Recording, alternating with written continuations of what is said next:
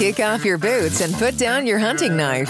It's time for the Outdoor Man Podcast with the man himself, Outdoor Man Dan.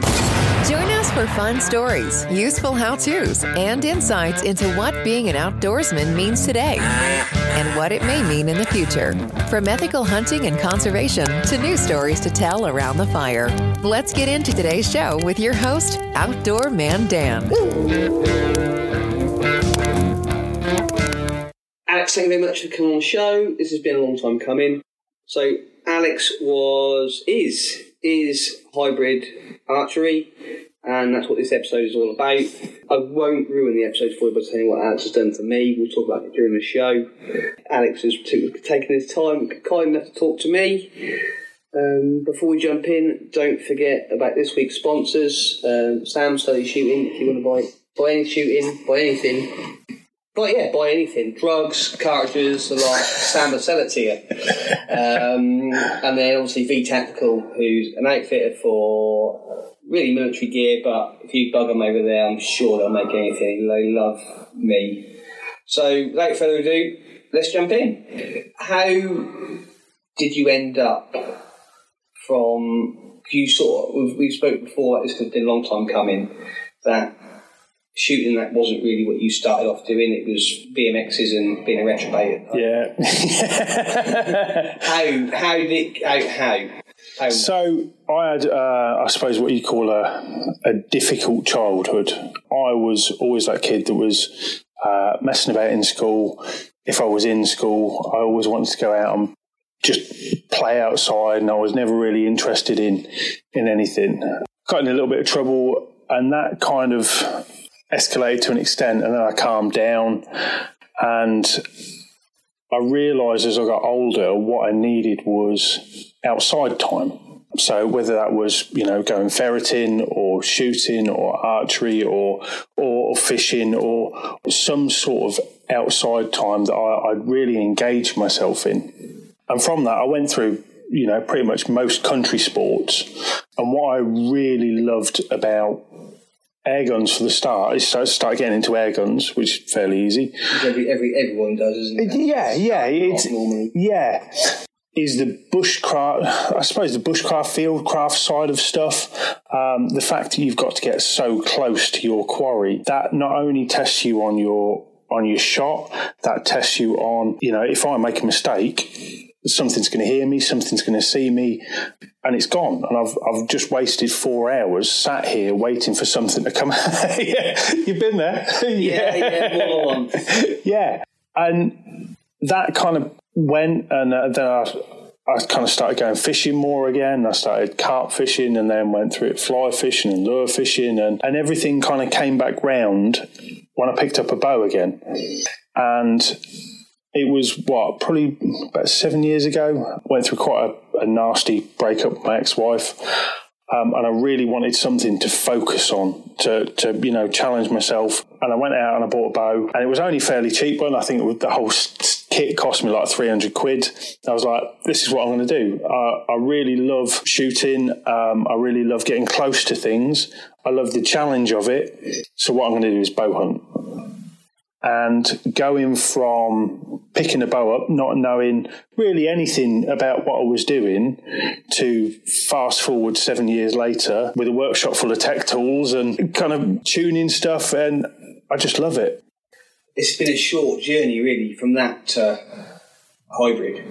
It, it hasn't. It hasn't, in extent. Um, one of the, the groups that I joined, British International Bow Hunters, I joined those probably what two, three years ago and and that was really interesting to kind of pick people's brains about you know why does my broadhead fly always to the left why why is this doing this why you know what about arrow FOC and so it, it was really good and then to get a group of like-minded people together as well that's absolutely fantastic I have to say, so today's the first time I've ever been onto an archery range in my life.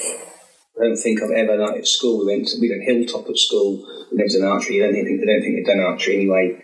I've never done anything like it. Actually, to be honest, I've only been on a few rifle ranges because why would I with what I do? But it's nice to see people who are keen to do what they want to do, but they're keen to see you do well as well. And that is very, very short or very rare, should I say, in any countryside pursuit because nobody, everyone's, especially when it gets to the shooting side, people work for themselves. Yeah. Whereas today was, you know, we went, we we went on the three D, you know, three D range and and had a you know mini competition, and, and I didn't totally embarrass myself. And you know, we were all sort of laughing at each other, we were all you know congratulating each other, and it was all a big family affair So type thing. yeah, yeah. So one of the, one of the things that I found with different archery clubs is, from my point of view, they always seem to have some sort of problem. Whether it was you know you go and we're, we're completely target and competition focused. That's all we do here. One club, another club was you know you're interested in bow hunting. I don't want to do anything about that. And you know you're you're a little bit ostracised. And for me, what what I really enjoy is pretty much like what you said. You know, we we are just like one big family. We just come and have a piss around as long as we do it safely. Yeah. That that's the whole idea. me and my stepdad always have this conversation because I went clay shooting with him somewhere he was a member a couple of months ago now, actually a few months ago now, been there like sort of late summer. And it's right, you mustn't get your gun out your slip until you stood here, and you can't do this, and you can't do that. And it was so regimented, it was painful. Yeah. And everybody had a stick up their arse. There was no, there was no fun with it. That that's the that's the problem with whether it's rifle ranges or archery ranges. It should be fun, but it should also be safe. And as long as you're mindful of safety, there's no reason that you can't all go and have great fun and, and treat that together. we were frowned upon when, when I went with my stepdad because I'm a dick anyway. So he missed something. I, I got stuck into him and took the miss. and everyone's like, "Ooh, can't do that. I'm like, fuck off. Of course you can. That's what it's about. Because like we went clay shooting a couple of weeks ago, um, not far from here, really, and there was me, him, and, and one of the other guys that used to go shoot at the same place, and it was a case of well, I've never shot sport before. Come along, we'll show you. And he couldn't get into it. And so I took the piss. And they went, right, this is what you need to do. I got him on the clay. And then he missed again. I took the piss and got him back off. and, that, and, that's, and that's why it should be. It's, it's not fun otherwise. For me or for Yeah, exactly. Yeah, yeah. and, and, and to be honest, if you start having a laugh, you relax. And then you start doing it better. This this is one of the big things that if you look at you know some of the American coaches and stuff, you can you can take a lot of stuff from YouTube, you know, but at the same point, that doesn't teach you to relax, and you you can focus so much. I had a, a woman um, this morning in a session, and when you first start doing archery, you don't realise how complicated it is. And I think probably you know today was a good experience for for you.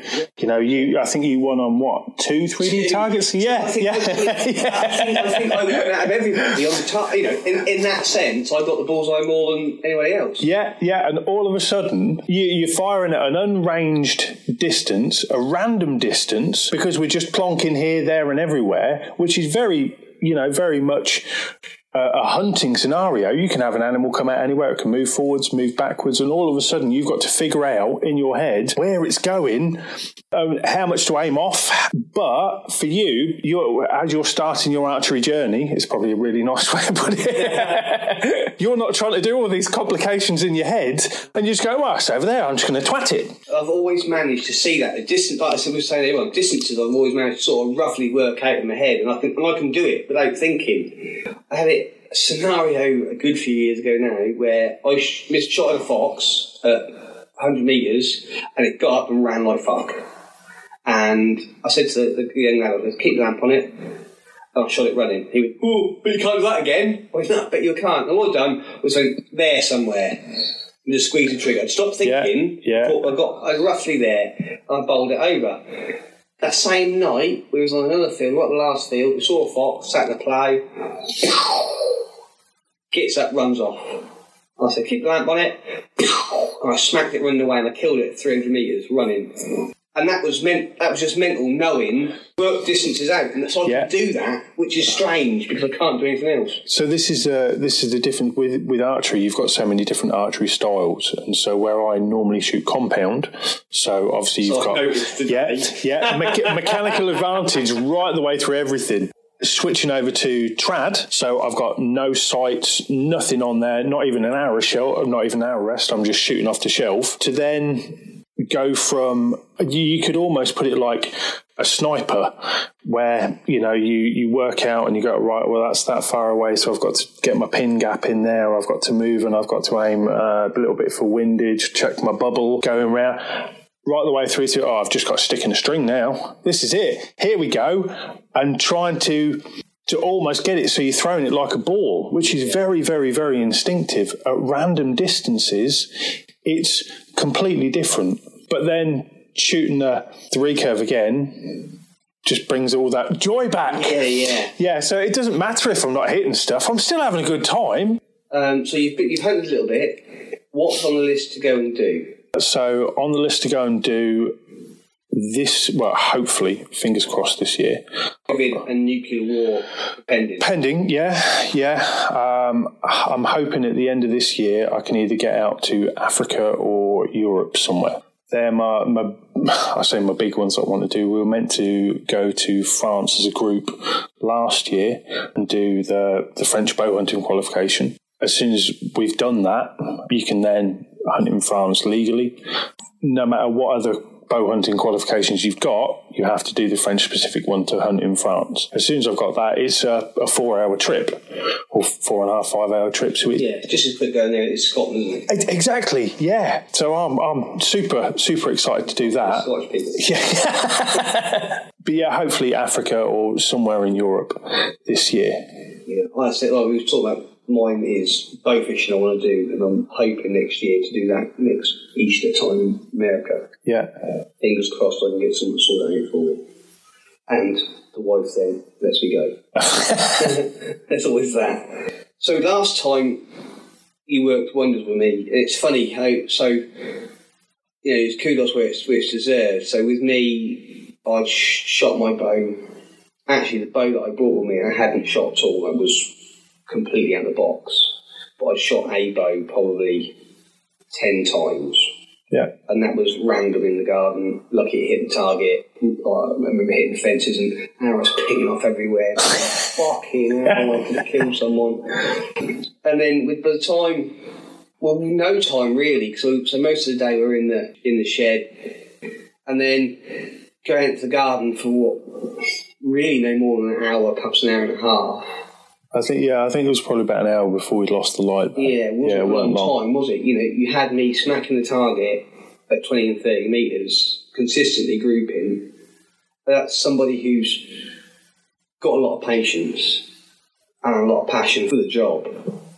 Again, we've shown today with with myself, but also with everyone else up there who, whether it, whether you're an experienced hunter like what's name was with his round corner arrows, Oh, Mark. Oh, oh or, or, oh, or, the young lad who just started down the other end of the yeah, when you come. Yeah. So one of the one of the things I, I really love about having an archery club or an archery business is seeing the improvement in people. Just like whether it's you, for example, or whether it's the young lad, it doesn't matter if just having that bit of time with you and teaching you, okay, well, you know, we anchor with your knuckle under there for that type of release, string on the nose. You, it's a, a push with the bow hand, a pull with the release hand, and slowly squeeze through, and, and seeing the the big smiles and the satisfaction that you get is absolutely brilliant, and I, I, I love that. I feed off it, and I only wish that I'd had someone that sounds it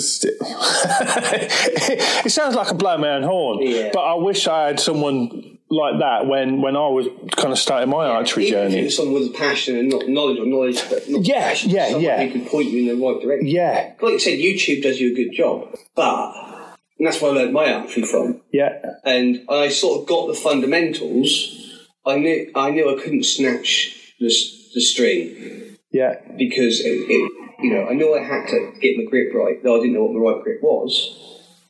I knew I had to, how to how to draw so I, I drew the, the bow back without putting too much pressure on my shoulder and getting it right. Yeah. But doing it all off the, off the computer isn't easy. Yeah, so this is what I was saying before. When you kind of picking up a bow and, and starting, there's so many things that you have to take into account, and it's it's not like a rifle where you just pick a rifle and go, oh, um, bang, there we go, I've zeroed it. Like that's it, job done. All I've got to do is work out how you know far my drop is. You, a compound bow is is very much like a custom rifle. So, you know, when you first came, we set your draw length up correctly for you. We set your release up for you. We set your arrows, which is a, another thing. It's like, you know, doing home loads. The, the same thing again. It's, everything works in and you know you saw today if if if you change something whether it's your release or how you're holding the bow or everything changes and it throws the whole thing out of whack. So you've then got to go back to the building blocks of, all right, well, what have I changed? What's right? What's not? Okay, I know what it is now, so I've got to concentrate on as I release.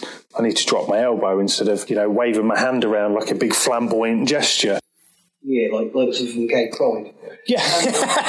Um, no, so Hi, Sealer. I have got brought in my AccuBow, and that has changed the way I shot the bow today, hundred percent. So I mean, we, we said we, we had my I put my release on, Yeah. on one on, which I love, especially now that I've changed the the poundage on the trigger, so it releases when I pull the trigger, not it's slow release like it's designed to do. yeah. Which I get why, but for me at the moment, I just want to send a fucker down range Yeah. when I'm ready because especially that wind, you know, all over the place. Um, but then the AccuBow as well. So the AccuBow was obviously a Christmas present for me, and because it's acts like a recurve, like we spoke about, and you chuck it around the fucking living room. I um, honestly didn't mean to do that. do, do- do you know what? I didn't even think about it. Like I said, I was, I was just there, and you know, I, I was in my grip and squeeze. Yeah, there's a deer. But don't. But I did long shoot it. It was a good shot. It was a It was fucking good good shot. shot. It was a Yeah, good shot. yeah. And it just, I w- I wasn't expecting that amount of weight to come from behind you. yeah, and push the bow forwards.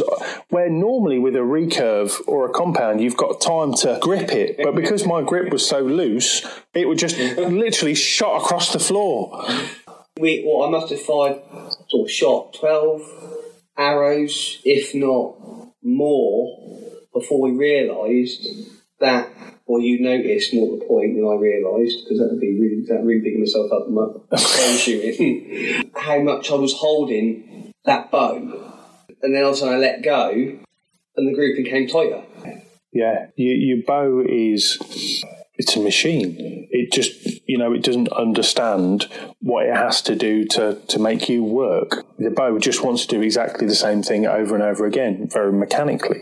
And if you're introducing any sort of grip and torque to it, it's not going to be able to do it. So It's, the same with a rifle. It's exactly the same with a rifle. Yeah. Your, your marksmanship principles, you know. Yeah. You've got to be in line with your target. You've got to have clear sights. You've got to do all these bits and pieces beforehand. You know, your grip, well, like putting a rifle on your shoulder or hold, how you hold a rifle. You know, all these bits and pieces. And if you don't do one of them, it throws you out. And that goes back to the YouTube thing for me, whereas one guy can explain, oh yeah, you got to hold the grip. So you go out and you hold the grip right, and you start doing it, and you go, well, I got a bit better at that.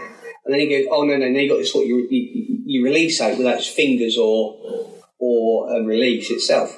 So you forget about what you're holding now, and you concentrate on your release. Yeah. And you, you may say the same, but you won't get any better, or you could get worse. Now you're not thinking of two things, you're still doing one, but you should be thinking of two things. Yeah, it's it's really difficult from from my perspective sometimes because I can see I can see people doing a lot of different things and and having like four or five issues with their, their shot cycle and you just have to pick on one and go right what's the worst one that you're doing what that's going to make you better focus on that. As soon as we've sorted that and that becomes muscle memory and just without thinking about it then we can focus on the next one. And you really do have to kind of drip feed stuff in just until it's sunk in. You know, square yourself off to the target, okay, right, and then come back, and then you you're thinking about so many different things at once that your shot cycle just goes out the window completely, unless like Joe Rogan, for example, on one of his podcasts, he, he started talking about having a mantra. So he comes out and he, he shuffles his feet down and he, you know, he thinks about his feet and then his hips and then his shoulders and then squares himself to the target. And so he's got that whole shot cycle like patterned out. you know, he spent a lot of time with the bows, hasn't he? Yeah, because if you, massively. If you listen to his story or watch eaters, because he's on a couple of the eaters, Yeah.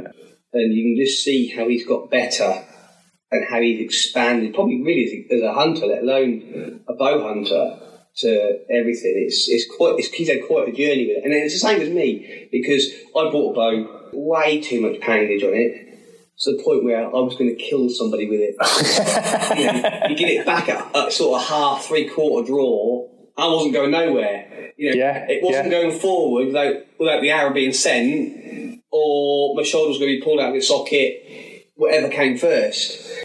And then, I then got rid of that bow, which is coming to you to be sorted out actually when I get it back to make who borrowed it. And then I bought the, the prime one, which I absolutely love. It is a gorgeous bow. Yeah. You know, and, and I got the poundage a little bit better. Okay, yeah, I can still feel it in my shoulders because it's perhaps ten pounds too really too much for me. But I can stand at that range all afternoon, fire it or shoot it, what you want to say, and enjoy it. Whereas I was had the other one at home going,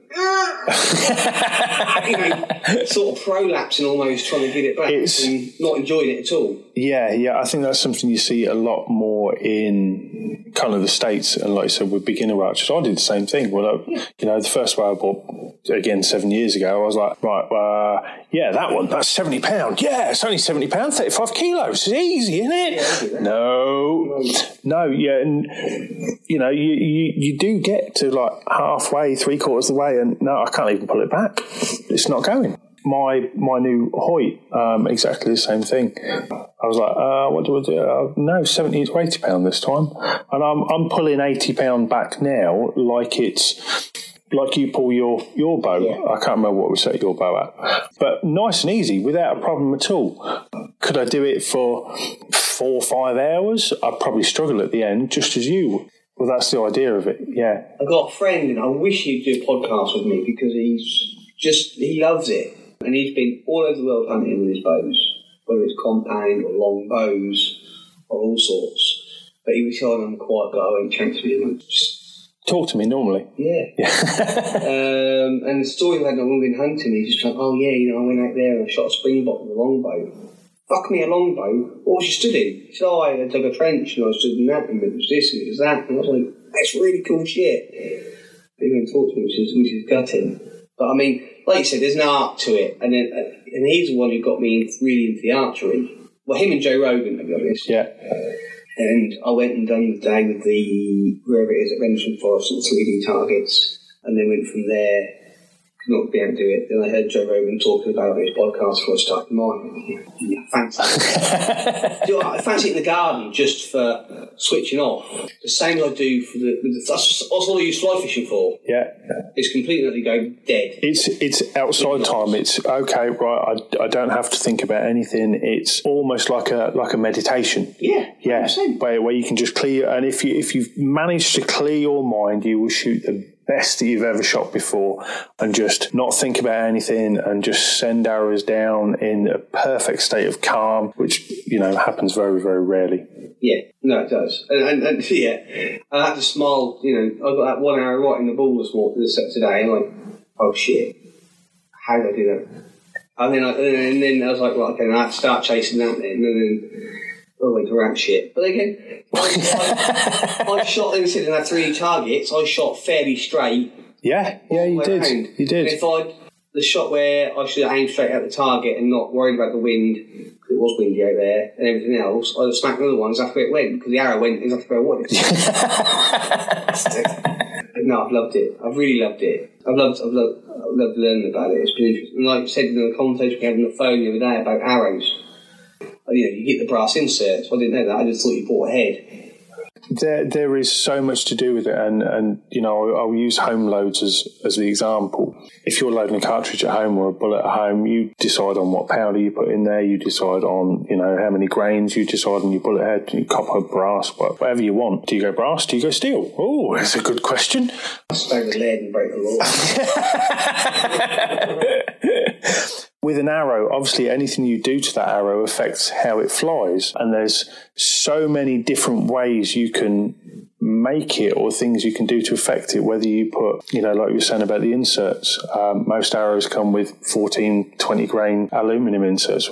And if you put a 100 grain brass insert in there, a 200 grain brass insert, you've then still got a 100 grain head, a 200 grain head, a 300 grain head, even before you think about broadheads and fletchings. But the more weight you put at the front, the more that changes how your arrow flexes. So you've then got to go through different spines. It's almost mind blowing. But me being quite geeky, I really love that. Yeah. I've not noticed that at all. Noticed that. It's, it's nice that you can constantly play with something, though. So I remember uh, there was a quote from a British Olympian. Um, he was a, a, a canoeist, I think, and he said, Will this make my boat go faster? And the ultimate question that I keep asking myself is if I get a different stabilizer, will that make me shoot better? If I adjust my weights over to one side, will that make me shoot better? If I get a different sight, will that make me shoot better? Probably not, but it might get you another wife. no, no. I'm starting to find out. Well, she's got enough dogs. She can have all of the dogs. She can keep those. She doesn't ask how much I spend on archery gear. No, I did, oh, did she? what did she say? She said, "Yeah, I don't ask how much she spends on archery gear, so he doesn't ask me what I spend on the dogs." Yeah, as long as the bills are paid, your money's your money, my money's my money. That, that's how it. It's like it's fucking like Christmas for you every day here. Yeah, box coming. Yeah, yeah. As long as she doesn't start counting how many t-shirts I've got. like, like you know, the other day I needed a new fishing fly box. Yeah. So I ordered a new fly box, but all of a sudden there's a t-shirt in the car as well. I d- I don't know how that happens. Did I need, did I need a t-shirt? Probably not. Well, yeah, of course you did. Ever since Instagram, mate. You always need another t-shirt. Is that yours halfback? Yeah. Right. Uh, I'm gonna have to... That's right, mate. We're about done anyway, I reckon. So I'll say thank you very much. You're welcome. And, uh, You've been listening to the Outdoor Man Podcast. We're glad you're here. We'd love to connect with you on social media. Find us on Twitter at Podcast Outdoor, on Instagram, outdoor underscore man underscore podcast, on Facebook, Outdoor Man Podcast, and you can even reach us by email, dan at outdoorman.uk. Let us know your outdoor questions and be sure to tag us when you're outside living your best life. Until next time, be the example.